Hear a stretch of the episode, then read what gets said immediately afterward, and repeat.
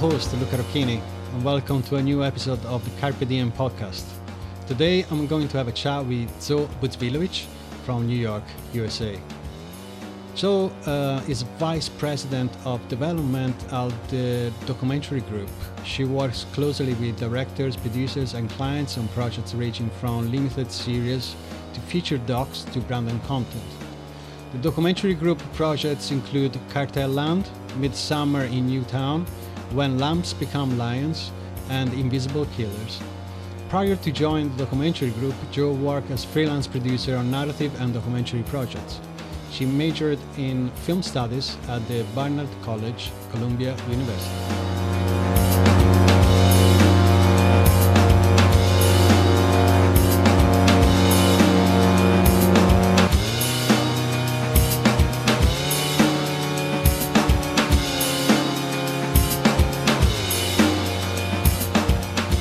Hi, Joe. Thanks for being with us. How are you? Hi, Luca. Good. Uh, first, if you like to talk about your background, what was the spark to make you start working in the documentary? How did the progress over the years? Yeah. Um, it was sort of a um, circuitous path, I think. Um, I mean, it's specifically documentary. You know, I mean, I think you and I actually made the first documentary that I ever worked on. um, Which one was it? Was Remember Where Are We Going? where are we going? That was that. when we walked around Dublin and asked people where are we going. Um, and uh, you know, we yeah, like I um, I studied film studies at Barnard. Um, and but that was that was very theoretical. It was a lot of writing and criticism and theory, not a lot of production. So when I graduated and, and I moved to Ireland, um, I really just wanted to get experience, and I found you and a whole set of people that you know we just wanted to make stuff and like kind of figure it out. Um, and you know, I was working. I had a job at Google at the time, so I was doing that um, for work. But then in my spare time was uh, you know making short films, as you know very well. um, and then uh, when I moved back to New York, I really wanted, you know, I quit Google. I really wanted to focus on um, film, and I wasn't totally sure in what area. Um, I also happened to quit my job in August of 2008, so kind of like right before the financial crisis. um, yeah, perfect timing. um, moved back to New York, and I had kind of a year of just piecing stuff together, and it was good. I had worked, I had a safety net, and you know my partner had a steady job, so I had a little bit of a a cushion. But I, you know, I was like hostessing. I was, I did internships. I interned at a um, a doc company that did a lot of like social impact um, doc stuff, and and slowly like one thing led to another. So I had an internship and then one of the friends that I made at the internship, she started working at the Tribeca Film Festival. And so I got a job there and I was like driving a 15 pass around, you know, um, Tribeca with the movie prints in the back of the van. And um, then she got connected to like a super low budget, basically no budget feature narrative. It was a beautiful script. Um, and it was like with a community of people that were definitely like more professional than me. So that was kind of my first real like you know, there was a there was a AD and a production manager and and so I Structure you know it. yeah, and so that was like kind of my first insight into that even though it was still totally like super super indie. Um and I just, it, you know, and then eventually the, you know, one of the women that I met on that project, she hired me um, on a documentary about Saturday Night Live in the 2000s as a production coordinator. So everything just kind of kept um, going one thing to the next. Um, but a lot of what I, I think I figured out was more what I didn't want to do. Like there was a lot of, um, I liked being on set, but I didn't love it and like I didn't necessarily need to be working 16 hour days, you know, and I um you know, my partner had like a, you know, a normal 9 to 5 full-time job. Um and so eventually I I decided I really wanted to sort of find a company and grow within that. I wanted, and I also wanted to, after doing like tons of super indie stuff and really figuring it out and, and like, you know, running a bunch of, doing a whole bunch of different kinds of roles, um, I wanted to kind of see how people do things at like the next level. Um, so I ended up applying for um, an uh, executive assistant job at the documentary group 10 years ago. Um, and I was hired for that. I think I was making like $700 a week or something. Like it was, um, you know, very much, it was very much an entry level job. And I, I felt overqualified, but I really knew that I liked the company, I liked their work, and that if it could like be a launching point, um, that would be good. Um, and then I worked really closely with still my boss, Tom Yellin, who you know has a whole range of experience. I worked with Peter Jennings and produced you know all kinds of um, content, uh, features, a lot of broadcast news.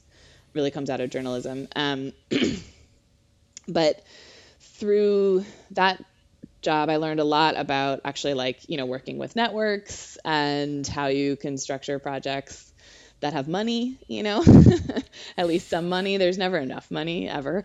Um, but I, I had a really good oversight of, because Tom kind of oversaw everything, I really had a good oversight of both the business side and the content side. Um, and I've played lots of different roles at the doc group. Like I ended up, we essentially created my role for me. Um, there wasn't someone there who ran development. It was a pretty small company at the time, and it's still it's still pretty small, but we've definitely grown. Um, and it was also at a really interesting time in docs. Like when we first started, almost no one was doing. It was kind of like HBO and PBS, and um, it was like the height of the reality boom and the unscripted boom and um, that just was never the kind of content that we were going to do.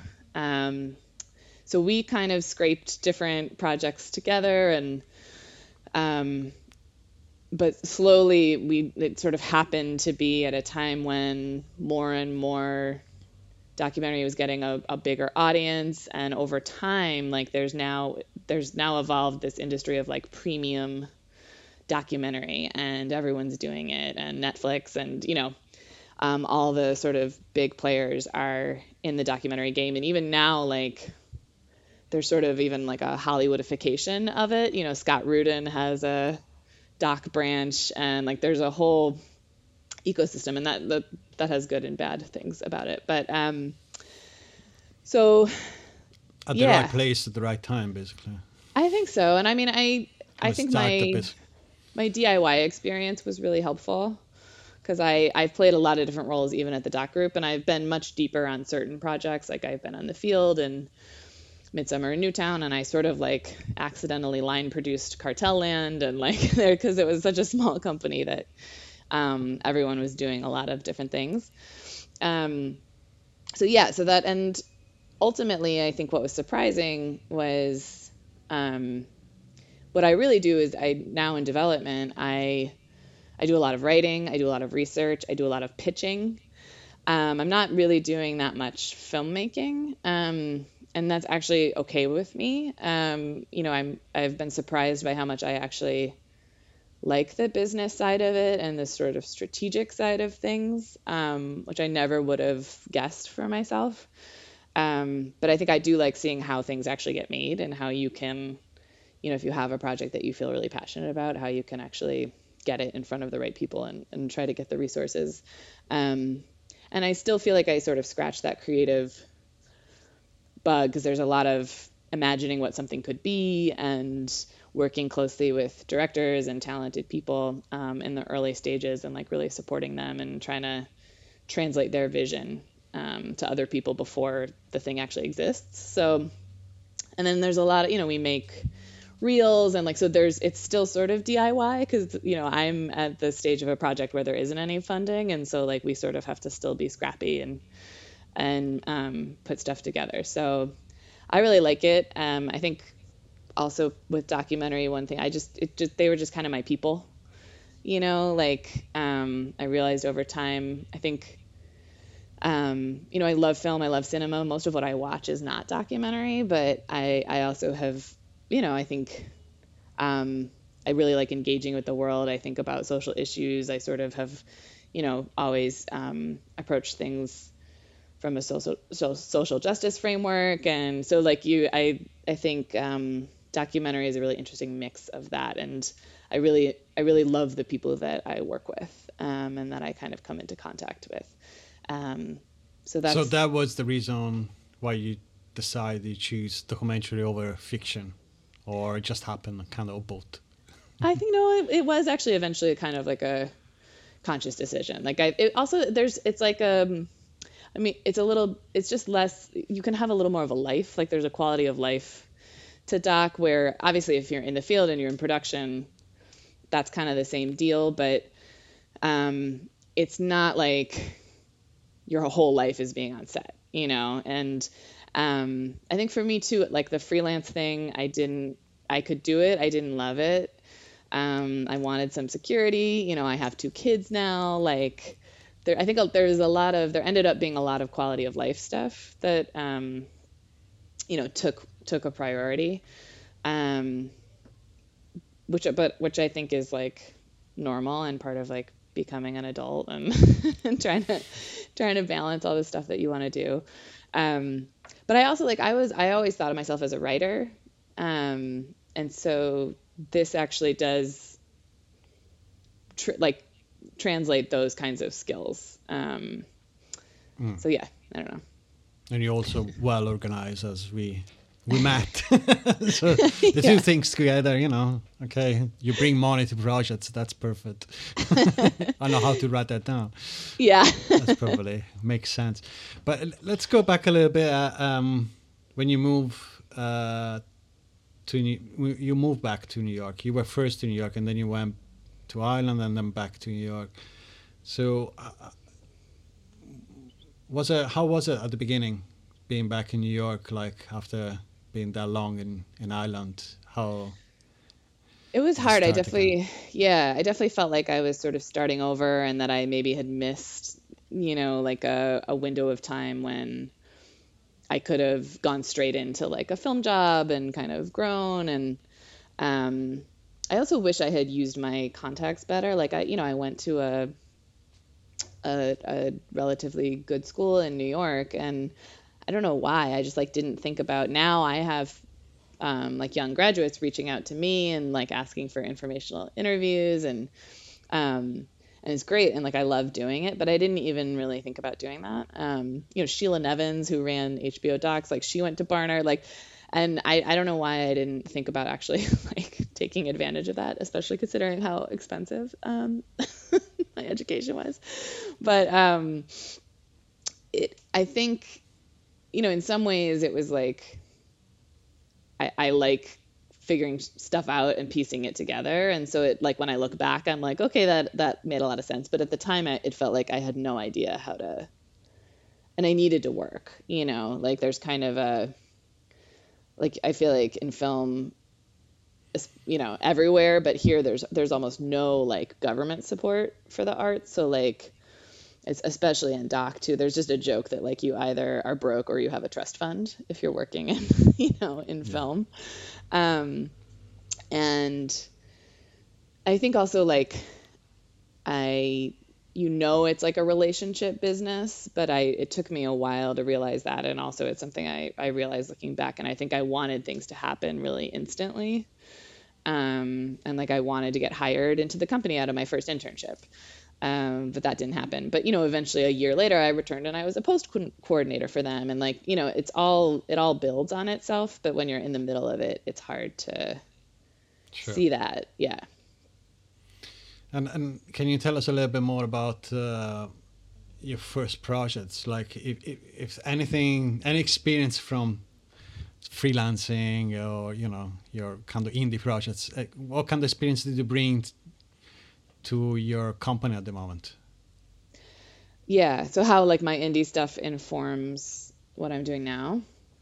Um, well, yeah, I mean, I think, I, I think being in development, um, you're much better at your job if you've actually done other stuff and you've been in the field and you know what it's like to make something and um, you know you have a respect for that process so um, you know you both have a much better um, time just talking to directors and producers and and like you know knowing what they're talking about. But also i think um, a lot of what i do is kind of try to match like what the what the best storytelling can be with what might actually have a chance in the market.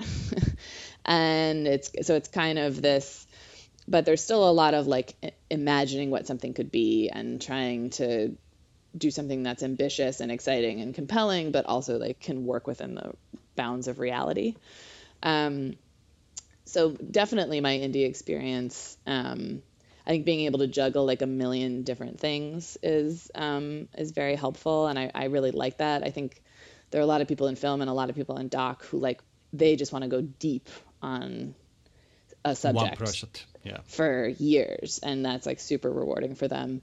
Um, and I really like kind of having my hands in a bunch of of different things and um, I, I think structurally, I think like in terms of framing, like I'm definitely kind of like a big picture person, and so I get to um, also like help filmmakers translate what they want to do into something that can be kind of like outward facing. Um, and I just that's it's not like again, it's not something I, I knew I wanted to do or thought knew I would be good at, but it just sort of happened. So.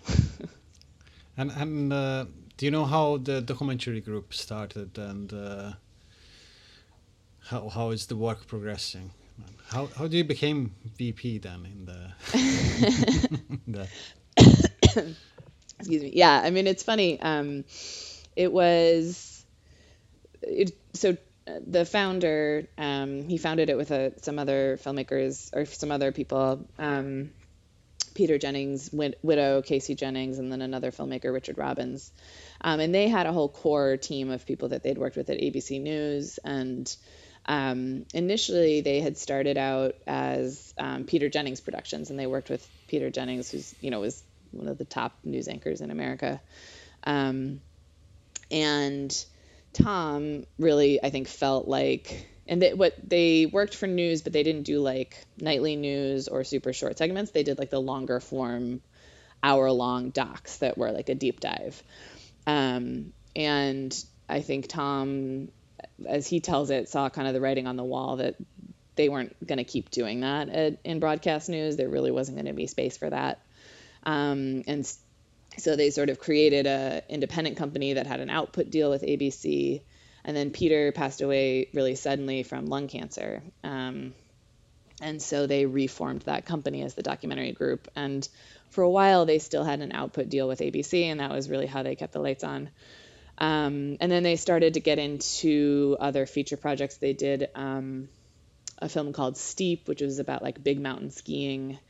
Um, I think that was their first feature doc. And when I came along, they were, um, you know, there there was sort of a set of projects.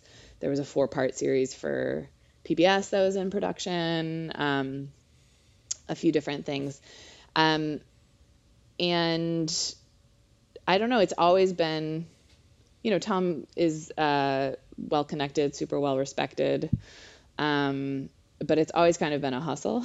and um, I think, you know, we just ended up having a good uh, working relationship. He's been a mentor to me, um, and so when I was, I was his assistant for a year and a half, and like, you know, that job has a very limited, you know, it's it's interesting. You get to see a lot of the business, but then you're like also getting lunch or whatever, you know, and that's part of the job. Um, and so I knew I wanted to move on to something else, and I wasn't quite sure what. And um, we sort of said, let's try this development thing. Um, and so um, I did that, and it was really supporting him. Um, and then it it was a small company, so like I I and I still wanted to get in the field uh, more at that time, and so there were there were definitely things that I would um, sort of like fight my way onto, or just because the, there was such a small group of people that were running the actual like company. Um, you know, I would have I would play a whole host of roles. And so like I produced a film called Midsummer in Newtown with another woman, Braden, and we were, you know, I was on location for a lot of that. Um, I was also like six months pregnant when I was making that film. um, which that's it's a whole other story because we were in Sandy Hook where the school shooting had happened, um, talking to parents while I was like pregnant with my first baby. Um, but yeah, that was kind of intense. Um, and and then I think um, more and more as I grew more confident and um, you know Tom he Tom is great at like empowering people that he trusts to really take ownership of what they're doing. And he encouraged me to hire someone under me. And she was amazing. And so we could really like expand our capacity. And um, you know there's there again like as this world turned towards the premium doc uh, just kind of turned in our direction we have lots of ways to try to take advantage of that and um, I don't know, we've just grown and grown and we've hired people in the sort of production role. And we finally now, I think we have a team. You know, we moved out of ABC offices a couple years ago. That was like a big deal. We have a lovely office in Chelsea. Um, and now the team is me. Um, there's another woman who has worked with them for years. She's a director producer, but she's actually been brought on as like an executive producer to oversee really like content um, once things move into production. And then um, we have another woman who is runs production. Like she puts the budgets together, she handles, you know, the logistics. Um, and so we're all now VPs, as much as that like means anything. um, I mean, it's still a very small company. Like most people are freelance. Um, but it has been cool. Like I think you know we're repped now by an agency, and we like um, there's been different steps that we've taken that um, have kind of helped us. And it, really, it's the work. You know, Cartel Land was like a huge um, project for us, and that started because Matt. I think like Matt's dad knew Tom, and they met, saw each other at some Sundance thing, and then he came by, and that all started with like a Rolling Stone article about these like militia groups in um, in the Southwest, and like originally it was in Arizona, and the whole Mexican side of things like didn't come until later, and and I think Matt's dad sent him a article about like Michoacan and um, you know. The, the El Doctor. Um, and anyway, like so that project, you never we never could have known that it was gonna end up being what it. We knew Matt was super talented, um, but that was that was a huge risk. Like we took a, we took on a lot of risk on that project, both financially and um, well, Matt took on the most like actual risk. but you know, when you start to put like good work out there too, that um, that helps. And we do some branded stuff that that also like kind of that can help to pay the bills. yeah, yeah. And um, do you look for the right projects yourself? Do you kind of pitch and uh, and do you, do you look for fundings you for that as well? Or, and what what kind of project are you looking for? How how do you think is a right project? What are you looking at?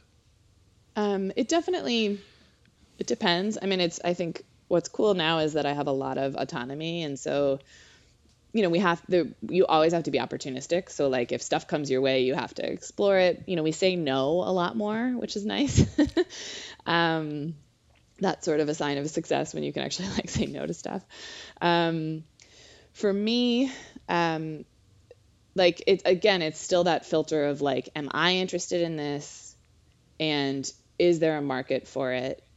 And then i think also where there tends to be like a sweet spot for me is like is it going to push the form in some way? Like, is there, um, it has to be great storytelling, but then also like, is there some way that we can kind of push doc in an interesting direction? So like projects right now that I, I feel really excited about or that like were sort of like my babies, you know, um, one um, is a series for Quibi, and it was it's built around this. Um, it's called Nightgowns, and um, it's built around this uh, one of the winners of RuPaul's Drag Race uh, season nine, Sasha Velour, and she's like this avant-garde Brooklyn drag queen, you know, super sort of high fashion and high concept.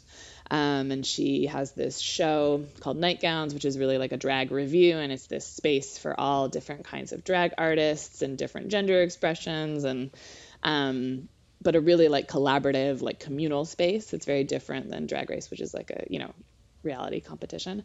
Um, and we were connected to Sasha, who wanted to do something with that. Um, and I thought I was like a big Drag Race fan when I had my second kid. I, it was like I just like watched like literally every. It was like the thing that I was like on my maternity leave that I watched. So I was very excited, just like as a fan. Um, that's a series, but, right? Yeah, it's like a a drag competition. Um, um, they had a UK version recently. Um, but for me, what was super exciting about that was that we could sort of take our character driven sort of verite storytelling skills and apply it to this world that was very like very big in pop culture and had like this mainstream appeal but we could do a different take on it. Um, and also that for sasha she was really um, she really wanted to be an ep not just talent. And so um, there was a lot around representation and like who gets to tell their own stories. And you know we talked a lot about um, wanting to sort of put people in the world and not explain it to them. Um, and uh, like everyone i talked to especially um, you know some of the older like uh, queer executives who had worked on different you know gay content um, we're like it'll never happen. Like you're never going to sell it. Um, and uh, so it was just like very rewarding to actually oh, get it out there and find a home. And we found a good partner and we just got renewed for season two. Um, even though quibi's you know not um, they're having so some, some, bumps but so you, you, still you still trust your instinct basically is it? Yeah. And i mean like on that like? one you know that there was also a super indie side to that where like they were like we have a show in two weeks. You guys should come. And we were like okay. And we were like can we spend uh, like a little bit of money and get a you know um uh can't you know dp to come? And like we dropped in on the show and we did like a super like my version of a like super indie shoot you know? Yeah. um and you know, but that was important. We got in there and we ended up using a lot of that material in the sizzle and, you know, in order to sell the show. So um, there's definitely opportunities to to do that. But like that one I like because it ticks just a bunch of boxes. Um, and it's fun, you know. Great. That's important. To entertain you while you work.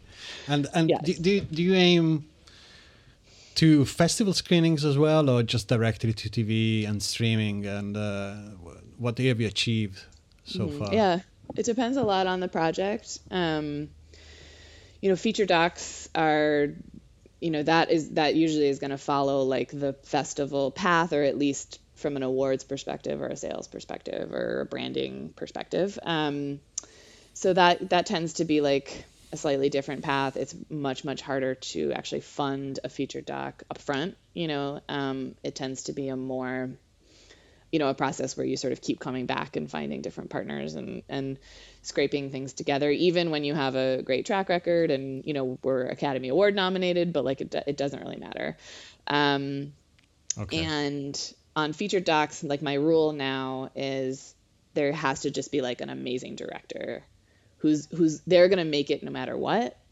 But if we can support them and we can like help them really focus on the business so that they don't have to do everything you know um, we can maybe make it better um, or even better. And so like we don't do a lot of those but um, we're always drawn to them. Like when lambs become lions is is one of them. And um, Jon Kasbe i think is just like an unbelievably talented up and coming dp and um, filmmaker and that's i mean unfortunately that film didn't get super wide distribution. I think it's like a, a beautiful, beautiful crafted like cinema verite documentary. You should watch it if you haven't. You would love it, Luca. Which one?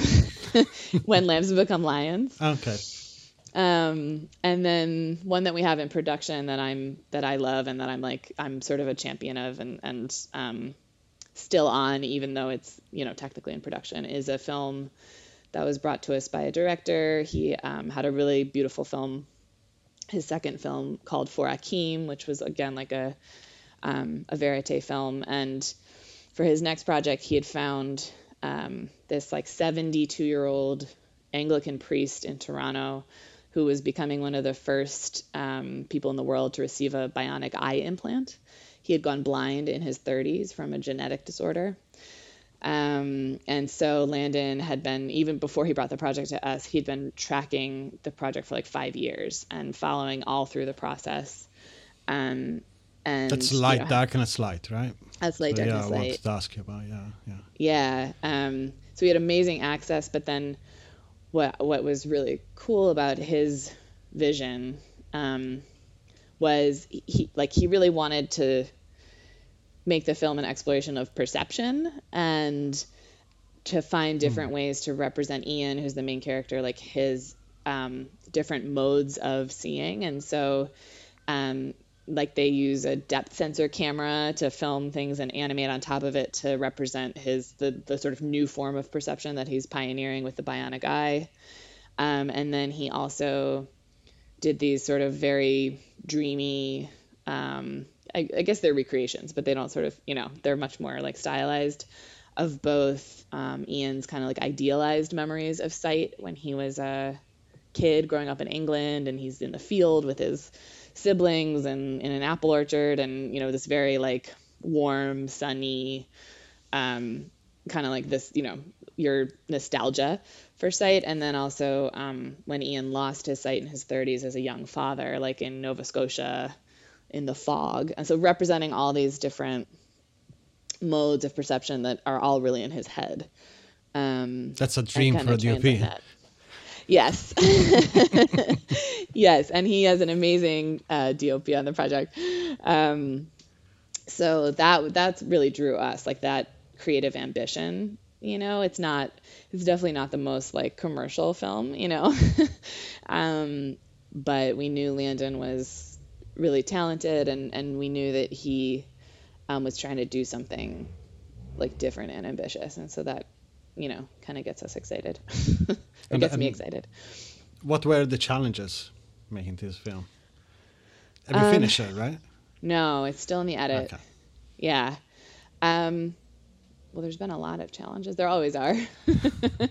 I think, um, you know, I mean, Landon, thankfully, you know, he has he also had his own production company he also does you know branded work and stuff so he was and he was able to sort of piece together the the verite production um, just sort of by you know the skin of his teeth and and calling in a lot of favors from really you know top level um, people and um, and so the first hurdle was like really needing to get the financing to actually do those big, ambitious, like almost more scripted scenes. Um, and uh, we were able to find a great partner with uh, Ryot and Vice, and they gave us a little more than half the budget. Um, and so that allowed us to really jump in and get started.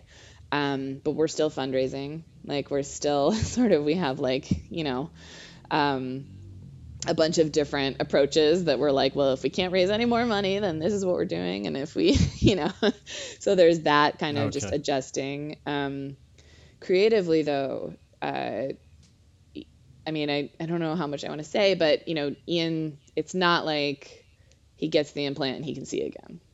Like, that's not ultimately what the story is. It's much more nuanced and it's much more complex. And, um, you know, there's a lot of themes about like faith and technology and what happens when technology is interacting with your biology. And um, so I think, you know, and this has really been for Landon and um, he has a super talented editor, uh, Lily Henderson, like they've really been wrestling with this, but what is a satisfying ending and how do you structure that? Because it's a, in, in a lot of ways, it's a very small film and it's really about Ian and his internal experiences and, he's a very stoic sort of Anglican grandfather figure. So it's not like he's, um, you know, his emotions are definitely like under the surface, which if you play it right can be really compelling, but it's also, um, you know, you feel like you're working within like a, a little box and trying to find ups and downs in the story. Um, so finding that narrative and crafting that um, has definitely been a lot of mm. trial and error in the edit. It's interesting, you know, it's interesting theme. I, you know, I watched the teaser. I found it very, very interesting, very fascinating, and it is interesting as well. Like, you know, both of us like I had a friend in common days blind, and she yeah. went blind when she was six, I think, or four, for a car accident. Yeah. Unfortunately, but it, you know, a sensitivity is something special, you know, and so kind of welcome a documentary about uh, people, blind people, you know, but actually how how great they can be in their lives, like, you know. Yeah. So that, well, I mean, it's it's funny that you say that because I think like what the film has ultimately become about is like is the the act of trying and like just in the face of impossible odds like putting one foot in front of the other and we've like Ian has sort of become almost this like Don Quixote character who like you know just keeps getting that he gets just keeps getting knocked down and then you know okay. keeps getting back up and ultimately it's sort of about that like the human capacity to withstand just try yeah mm. um, yeah no i think about jenny a lot with that um, and I, I want to know what she thinks about the whole thing. it's very the the surgery itself is like very controversial in the blind community because some people and Ian it's a genetic disorder, so Ian has a sister okay. with the same disorder, and but she's taken a very different path, and she sort of is just like I have accepted my blindness and I don't want to, you know, and Ian's sort of chasing this fantasy. Um, and there are definitely two kind of camps like that um, it's something that's worth pursuing and yeah or you know that does that negate your identity as a blind person you know there's like a lot of issues around identity as well which is interesting do you do you, do i want to give time and you know and, and space for hope you know mm-hmm. and you know that's that's lots of uh, it's quite an effort you know like or instead right. i just lie back i know how to live this way anyway um but now at the moment, like, are you looking for some particular themes or issues at the moment uh, for new new projects? Or are you um, interested? Yeah, I mean, I think there's you know there's always certain things that um, like certain buckets in the market that you're like, oh, what would our sort of like true crime thing be? Or you know, um, and I think we may have found that, um, but it's I can't really talk about it. It's too early.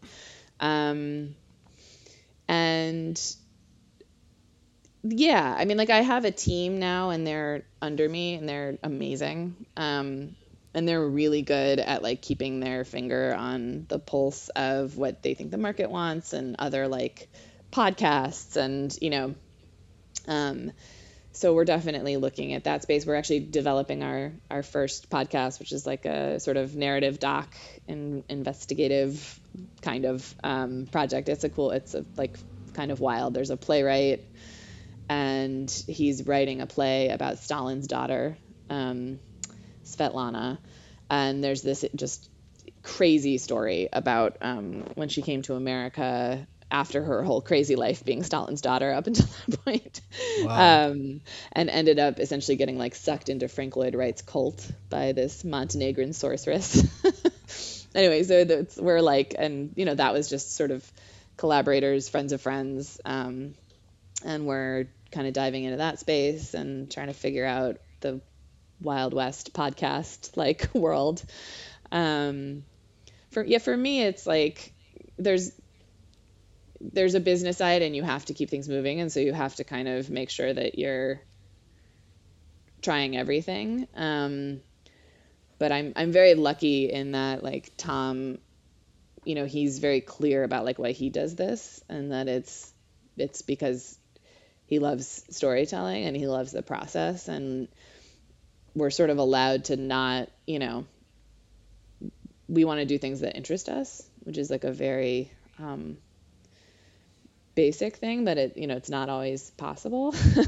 yeah, I, I, think it's a it's it's a real opportunity. So, Um, I don't know if there's like major, but there's obviously a huge conversation now, um, and there has been for a long time, but that's bubbling to the surface about race and representation in doc and and sort of you know even still it's a very it's a very white industry and it's a still quite a male industry at least on the directing side.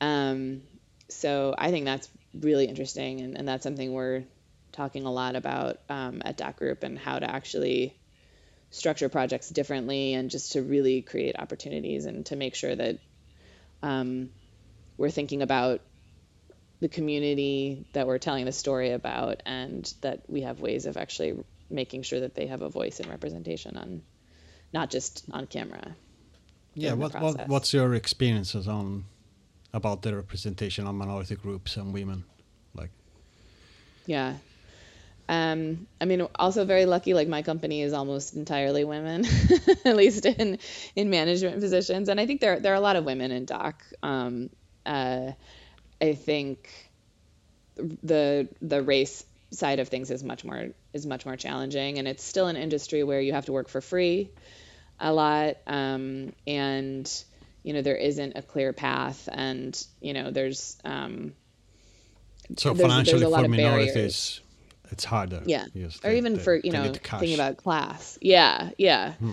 Um, and I think um, you know for a long time I mean, documentary has always been almost like an anthrop started as an anthropological um, exercise, and so it's sort of always it's it's often been people who are not of that community going in and, t- and telling that story and then leaving.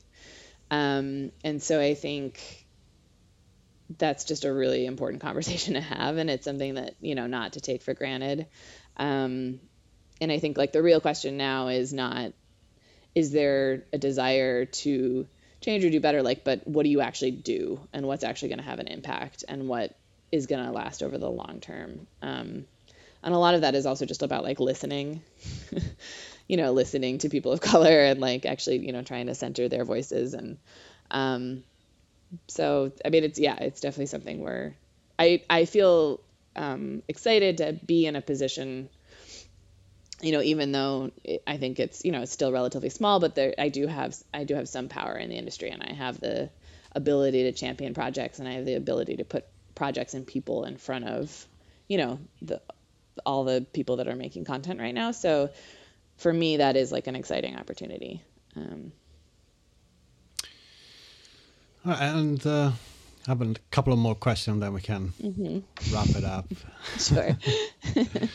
How, how do you find living? You know, I kind of ask people from different part of the world. You know, how do they find living and working in their place? So how do you how do you find in New York? What what where what are the challenges? What were the challenge challenges yeah. at the beginning, especially?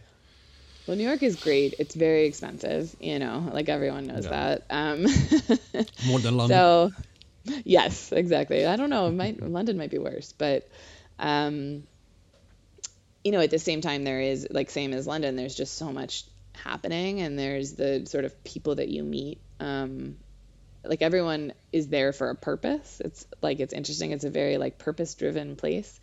Um, but yeah, I think just if you don't if you need to work like and you're starting out it's just really hard like you have to be super committed and you have to f- find a balance you have to find some way to to do that. Um, and now I'm really living the like mom life, you know, like I have two young kids and um, so that's really just about this kind of crazy balance. Like it's just a completely full, like there's just no space in my life that isn't taken up by like either family or work or um, or this podcast. Know, yeah, or this podcast, or like trying to send postcards to get people to vote in this election because I like think America oh, okay. might be um, at the end of its democracy, maybe. But um, so yeah, so that's yeah.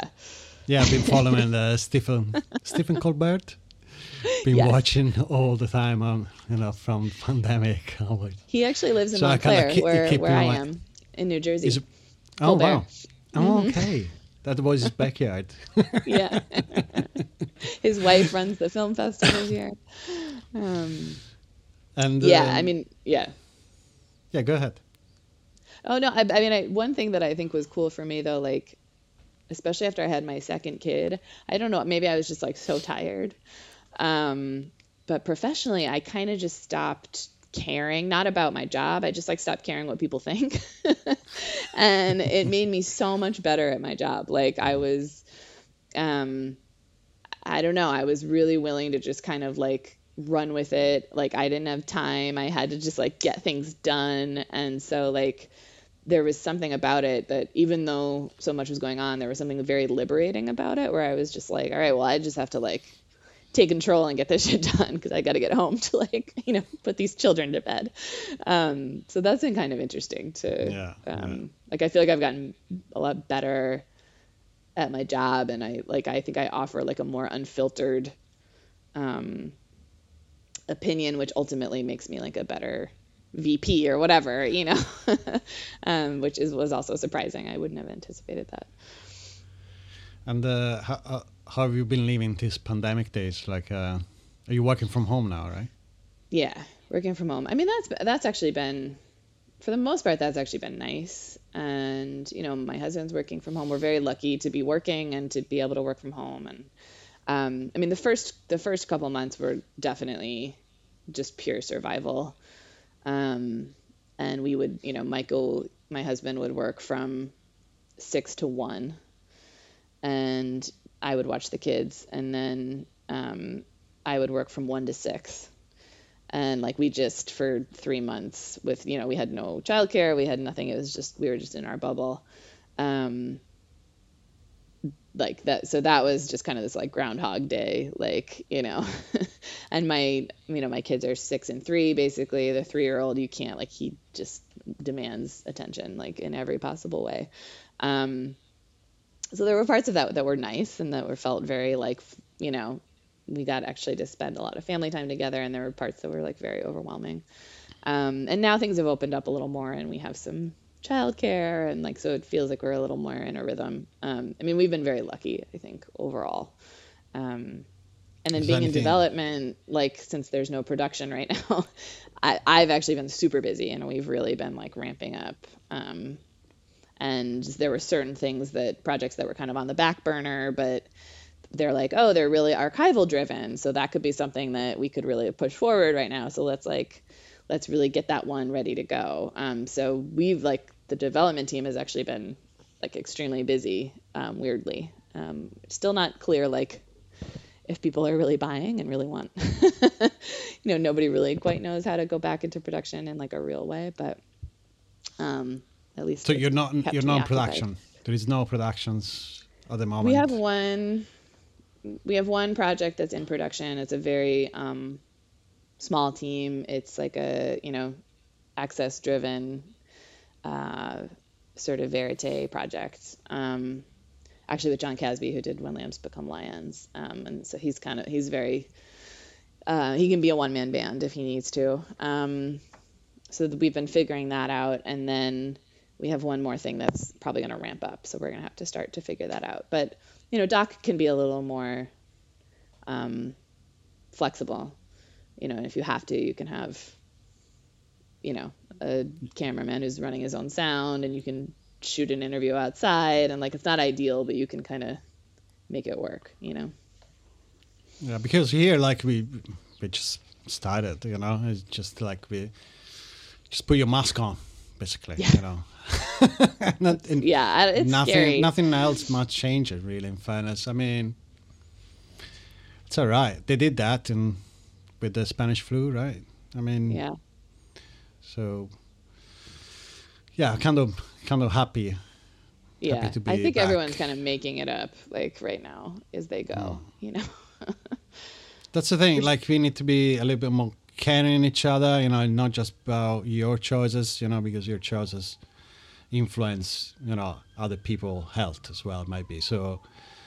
If that kind of kind of like clear, you know, to our industry, that I think is not a big deal. There, there are some getting sick. You know, I think Batman was stopped after three days as the main Right. actor. We don't know actually who really, but so yeah, no partying on the evenings. Yeah. yeah. yeah. It's um I don't know. Go back It's- to your kids. yeah. well, I don't I'm not partying anyway, so exactly. I don't hear them anymore. yeah. Um, is, do you think there's anything positive anyway coming that probably might come out from from this these days? Yeah, I mean, I definitely think that once you can return to having the option of doing more in-person stuff, that the flexibility of being able to work from home if you need to, or to work remotely, like ultimately that will be a good thing, and it'll it'll enhance like collaboration, and I think it will enhance people's you know work-life balance, and then like especially for parents, working parents, stuff like that. So I think that's helpful. I think a lot of companies that you know were maybe kind of behind on that, like had to catch up to it. Um, I think that's good. I, you know, I, I mean, I think the conversation in, in America around racial justice is, um, you know, hopefully not just a moment and is actually a movement. And I, I think there was just some, you know, it's not like um, George Floyd was uh, the first person to be murdered by the police. But I think for whatever reason, and I, I think it was partly the pandemic and the fact that everyone was kind of like stuck inside with the news. Um, it, it seems like it, especially among white people, it seems like it sparked a different level of conversation. And that's, you know, in America, that's pretty amazing. Um, I don't know. It's like hard for me to think beyond November right now. Um, although it probably won't be November. Like it's going to take forever because it's all going to be, it's going to be a nightmare. Um, like I feel like there's two realities and I don't know which one we're going to split into after that. Um, If the, if there is a split anyway. I mean, well, yeah, no matter what, but yeah. Um, well, I might come join you in, in Dublin or in, or in London if, depending on what happens, I might, I might get out of here, skedaddle. Um, you get through that. You get through. yeah. We, we have experience in Italy, you know. Yes, yes. that kind of characters. and and what your friends, artists, and colleagues at work think about the future of filmmaking? You know, after after this year, maybe it's too early to ask. I don't know. I think it's yeah, I think it's too early. I mean, I hope that you know, we're eventually able to, you know, that there's a vaccine and we're able to find some normalcy. Um you know, people need content. They love content all the time. um so I don't think demand is, you know, going to go down. Um yeah, and I think the conversations around like inclusivity and and all that stuff are are really important and will make will make better films too. Like it'll it, there will be better storytelling, um, which is the ultimate goal. Um, I don't know. Yeah, it's I like I feel like it's impossible to predict anything. Like it's just so it's just so wild, you know. Like uh, this year, I, who knows what's coming next? Like And last question I have um, is um, about your career path. Like, uh, would you have done something different? Um, what, what would you tell to somebody who like to become a producer or work in documentary in a company like yours? Yeah. Um I well, I definitely tell people like just go make something cuz the barrier to entry is so much lower these days and um I think you can learn a ton from both things. Like I like I tell people like find just go make something, find your people. You know, like you and I found each other in Dublin in 2005. Um and just because you just learn so much and uh, you also learn what you're good at like it's important that you're actually skilled it's a talent driven business it's a craft like I, you know, I, I tell people you can sometimes learn more by just going out and making something than going to film school. Like, you know, you need to like, it's a craft. Um, so you need to do it. Um, but at the same time that you also can learn a ton from people that are, you know, that are in the industry and doing this. And so if I think if you can find both like mentorship opportunities, just get, take the job, get your foot in the door, you know, um, work hard, don't burn bridges, like that, all that kind of basic stuff. Wait um, for kids. yeah. well, I don't know. You can't, you know, I mean, I think you also, there's no like straight path in this industry. And so I think, um, there's a bit of luck being, as well. Yeah, a bit of luck and being open, you know. Um, I mean, I also like what something that's been interesting for me recently is like, you know, when I was younger, I was always creative. I did like a lot of visual arts when I was younger, and then I did theater, and I always like gravitated to writing and producing. And I started out as a, as an English major and a creative writing major, and then like realized that I could study film and was just like, oh, well, if I could just like watch movies and write about them, like that's totally what I'm going to do. Um, but now as I've gotten older, and I think especially now that I'm at like a point in my career and even in my life, like there's always these different stages, right? It's like, I want to get to this point in my career and then like I want to have a partner and then I want to have a baby and then I want to get to this point in my career and blah blah blah like there's always this next thing and I'm kind of like for the first time ever at a point where I'm like, okay, like all of those things are kind of Settle happening. Now. Like, what the mm. fuck do I do now? like, um, and I have started to um, kind of separate, like, not trying to get all of my creative, um, I don't know, like rewards from work and finding stuff like in the pandemic i've been like just for myself i've been like writing poems and i've been like doing watercolors and like like i realized that there's like a part of me that um there's a part of me that wants to do stuff at a really high level that people are going to see that's going to like get out there that's going to like make culture. Like i want to be in that conversation and part of that conversation. And then there's a part of me though that just wants to like like look at a flower and be like, oh, that's a really pretty color. the, the kind so of more I'm, creative side. Yeah, and so I've I've like I think sometimes when I tried to combine them too much, um, it was stressful and kind of unfulfilling on both ends, and so uh, now I've like learned to kind of separate them a little bit, and that's actually been really helpful. Okay, I think we can close with this. It's a nice okay. point.